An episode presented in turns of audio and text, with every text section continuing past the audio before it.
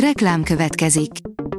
A műsort a Vodafone Podcast Pioneers sokszínű tartalmakat népszerűsítő programja támogatta, ami azért jó, mert ezzel hozzájárulnak ahhoz, hogy a felelős üzleti magatartásról szóló gondolatok, példák minél többekhez eljussanak. Köszönjük! Reklám hangzott el. A legfontosabb hírek lapszemléje következik. Aliz vagyok, a Hírstart robot hangja. Ma március nyolcadika, Zoltán névnapja van.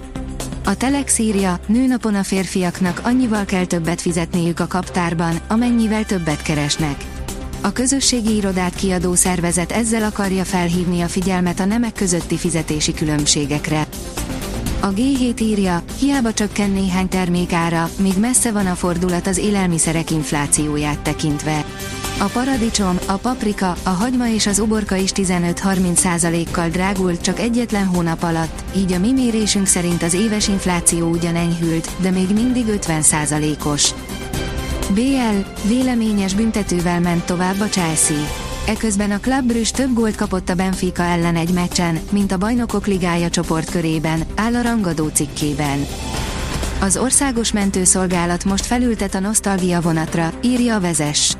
Az o em es beletúrt az archívumba és előbányászott egy olyan videót, amely történelmi jelentőségű mozzanathoz repít vissza. A Magyar Mezőgazdaság írja, közel háromszáz hordó száz hetven éves viszki várja, hogy a felszínre kerülhessen. Több, mint kétszáznyolcvan hordó száz hetven éves viszkit rejt a The Westmoreland nevű hajóroncs, amely ezernyolcszázötvennégyben süllyedt el a Michigan tónál.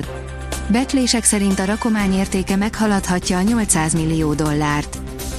A Forbes szerint megszólalt a Gránitvezér Tibor Cúr tulajdon részéről, ők a legbefolyásosabb magyar nők kétezer-huszonháromban. Tudás, kapcsolatok, pénz, jó időzítés és teljesítmény mindegyik kell ahhoz, hogy valaki befolyásos legyen, de nem ugyanolyan arányban. Itt a kilencedik női lista. A Fintech szerint harmadik vezetőjét veszti el az óriás cég. A német neobank, az en huszonhat egy éven belül már harmadik vezetőjét veszítette el. Thomas Gross kockázatkezelési vezető személyes okok miatt távozott a cégtől. Gross helyére még nem találtak új embert a vállalatnál, írja a Financial Times, amely elsőként számolt be a távozásról. Csodahírt kaptak az autósok E-Matrica ügyben, írja az Infostart. Tavaly közel három egész hét tized milliárd forint összegű pótdíjat fizettek be a belföldi járművel jogosulatlanul közlekedők, több mint kétszázhetven millió forintnyi E-Matrica miatt fizetett pótdíjat azonban utólag visszavont a szolgáltató az utazók igénylésére, tájékoztatott a Nemzeti útdíj fizetési szolgáltató zé er té. Az Autopro oldalon olvasható, hogy hamar partnert kell találnia a Foxconnak a megváltáshoz. Ha olyan nagyot akar húzni az elektromos autók piacán is a tajvani cég, mint az okostelefonokkal, akkor gyorsan meg kell találnia az új Apple-t. Svéd-magyar tárgyalás, a kitűzött dátum tarthatónak tűnik a NATO csatlakozás ratifikációjára. A svéd politikusoktól származó információk alapján úgy tűnik, a NATO csatlakozás ratifikációjának megvitatása miatt Svédországba látogató magyar küldöttséggel folytatott tárgyalások elsősorban a kétoldalú kapcsolatok megerősítéséről szóltak, és a magyar részről korábban hangoztatott kritikák nem kaptak teret, áll a Portfólió cikkében.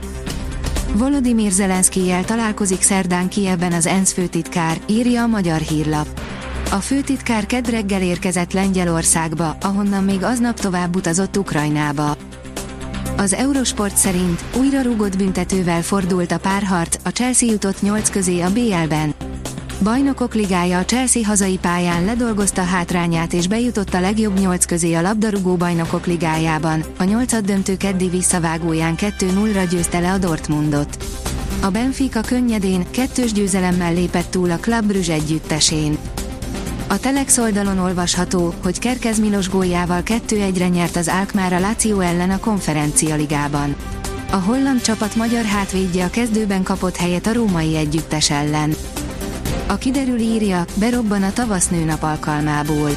A következő napokban enyhe időre számíthatunk, a hőmérséklet helyenként akár a húsz fokot is megközelítheti.